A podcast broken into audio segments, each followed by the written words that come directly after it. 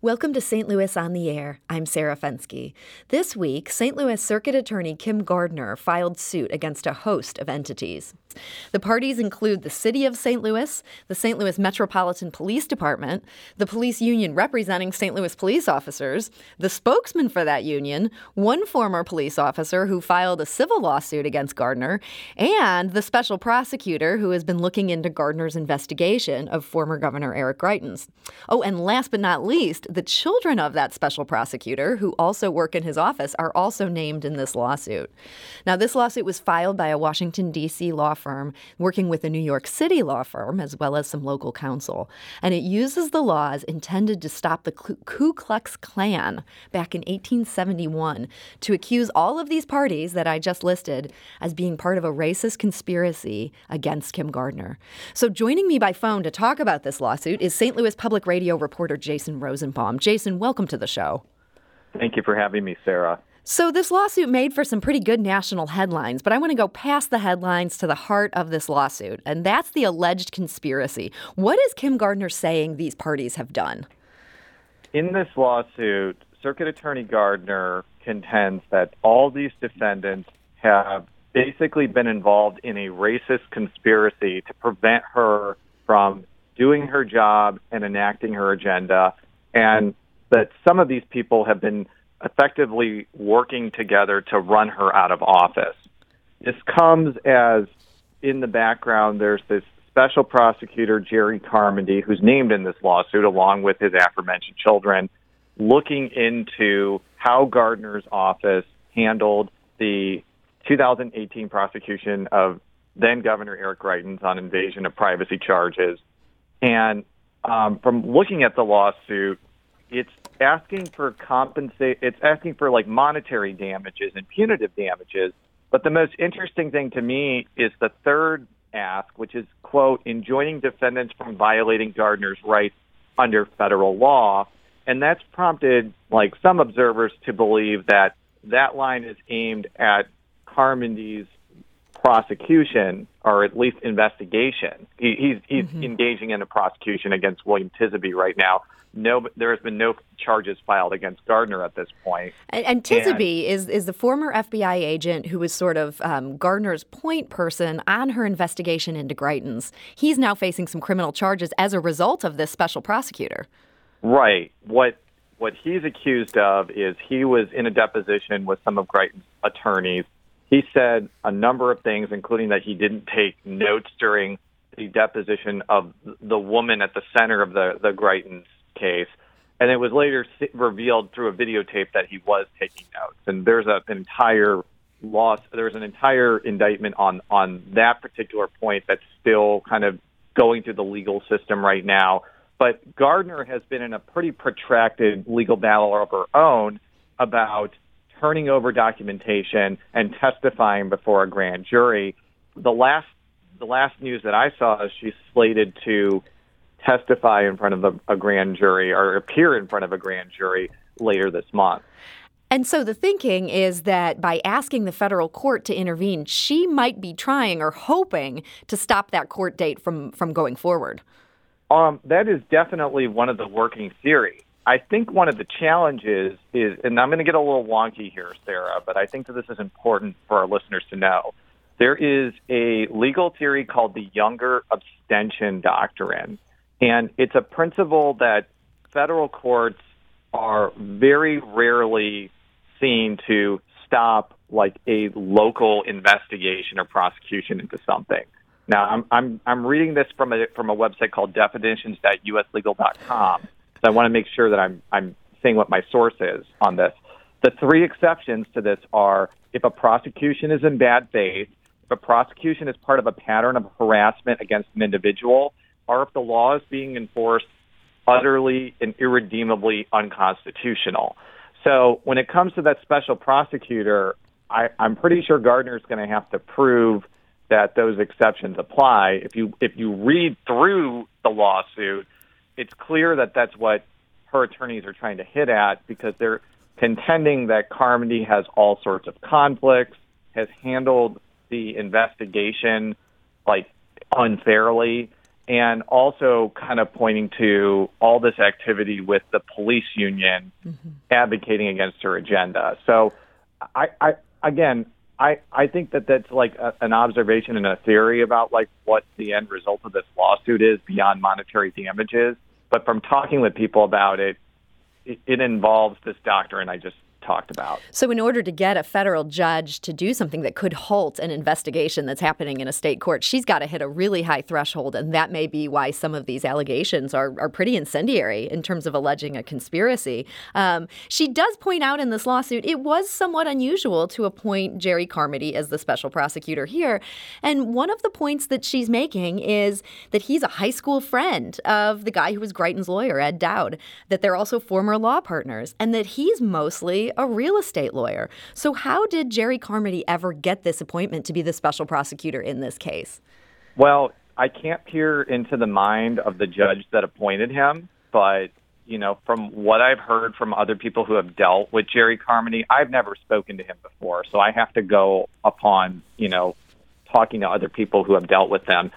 Like people within the legal community in St. Louis see him as a really good lawyer who generally looks things pretty straight and pretty fair. Now, mm-hmm. clearly, Gardner disagrees with this, and in addition to this federal lawsuit, I, I, I believe that she has pointed out some of the conflicts of interest on a state level, but that has not been successful at removing Carmody as the special prosecutor.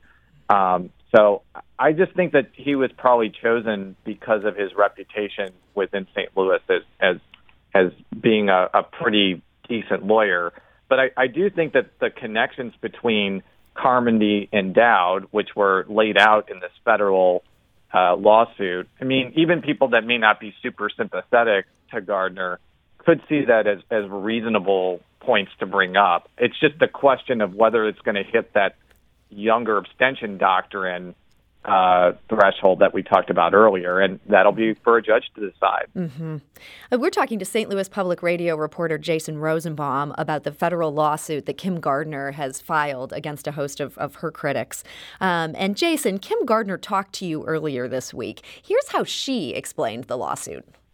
When you have a powerful few who has determined to silence the will of the people, this is why I filed this lawsuit because it's about constantly having roadblocks placed in the will of the people who want reform in the city of St. Louis, and we can't be saying enough is enough.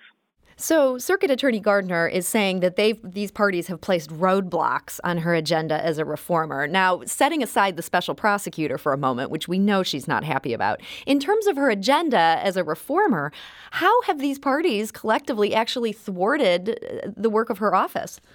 Well, that's a big question. And my colleague Rachel Lippmann, when she wrote the original story, asked that to Gardner's spokesperson.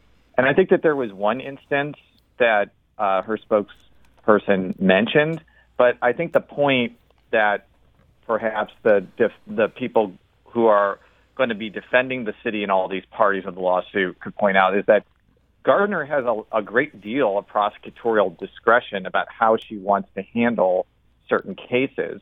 And even if people are very upset with how she's charting her agenda, it, it, it doesn't mean that she's necessarily inhibited from doing so. Now, she could make an argument that the special prosecutor, given how much time and energy she's had to devote to it, could be the thing that is kind of depriving her of her ability to enact her agenda, along with the fact that some of the people in this lawsuit are are pretty powerful and politically important interest groups, especially the Police Officers Association. Mm-hmm. So again, that's going to be up to Gardner and her attorneys to make it in court. Now, in this lawsuit, she also offers as evidence a lot of Facebook posts that have been made by St. Louis police officers. And some of these are some pretty racist Facebook posts.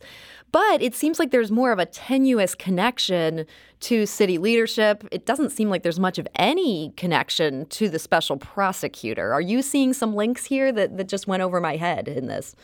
Well, let me first off say when I read those Facebook post and also read the hate mail that uh, Circuit Attorney Gardner had. I mean, that that's just indefensible. It's terrible like, stuff. Nobody should be defending that type of thing, even if you don't like Kim Gardner. Like the, the stuff in the lawsuit that was mentioned is just frankly shocking and, and, and, and appalling. Now, the question is, does that constitute the the the conspiracy and the the inhibitor for her to do her job? Mm-hmm. I mean, especially if some of the Facebook posts, and I'm pretty sure from reading the lawsuit, some of the Facebook posts happened before she was in office. From what I'm, I think actually the, the, vast majority of them happened before she was in office, um, and there's there's Yeah. very few of them that refer directly to her. I don't know if that matters legally.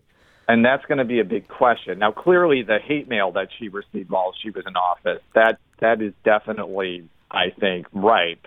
But I mean, I think that for some of, while while that certainly provides evidence that there are officers with some really heinous views within the St. Louis Police Department.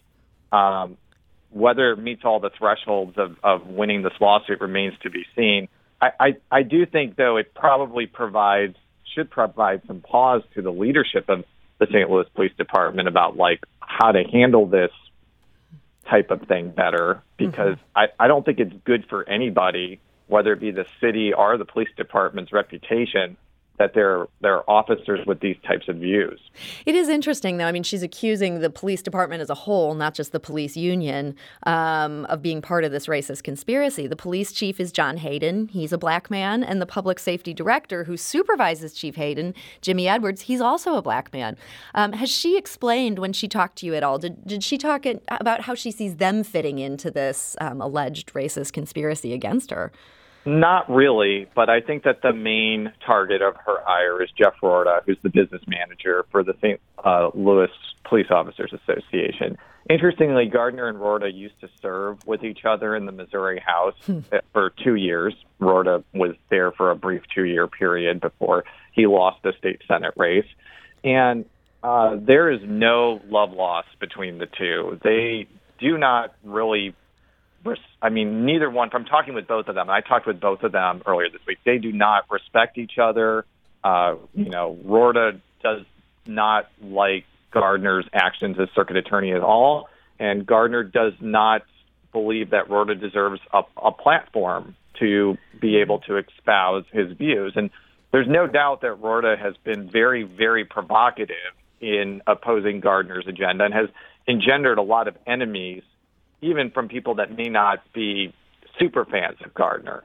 But I mean, the the again, the question that I think a judge is going to have to decide is whether like Roorda's advocacy meets all the thresholds needed to to prove violations under the the federal statutes that she's citing. I know I've said like we'll have to see and we'll have to see what a judge decides, but I'm loath to predict what is going to happen in a legal proceeding because it's it, it's just impossible to tell at this point.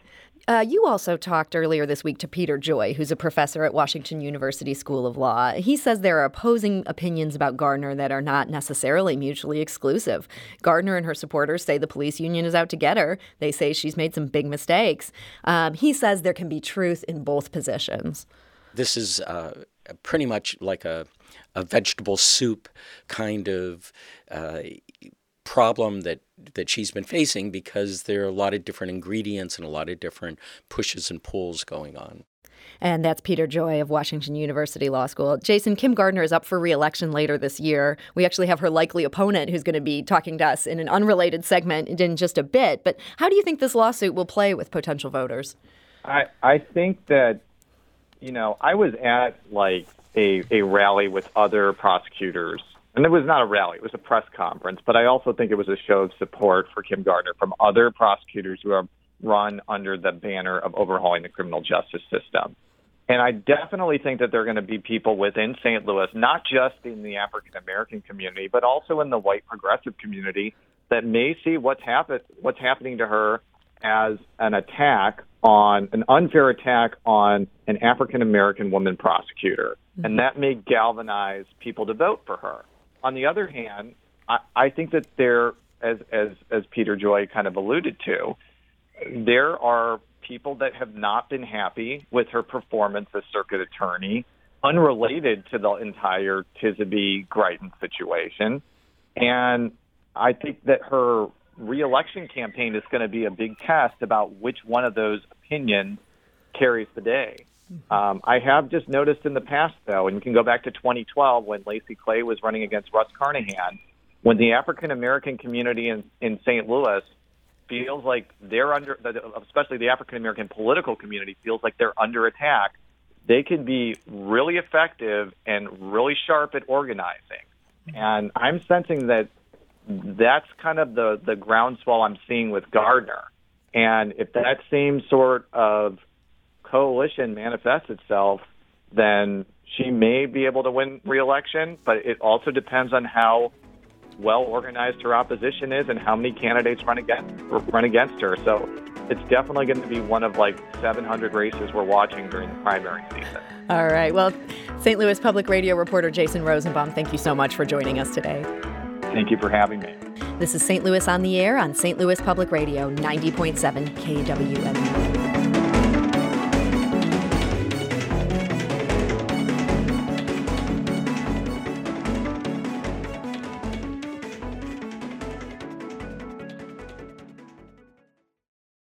Support comes from Missouri Forest Products Association, committed to sustainable and sound conservation of the state's forests, which support more than 41,000 Missouri jobs, resulting in a $10 billion industry. ChooseWood.com.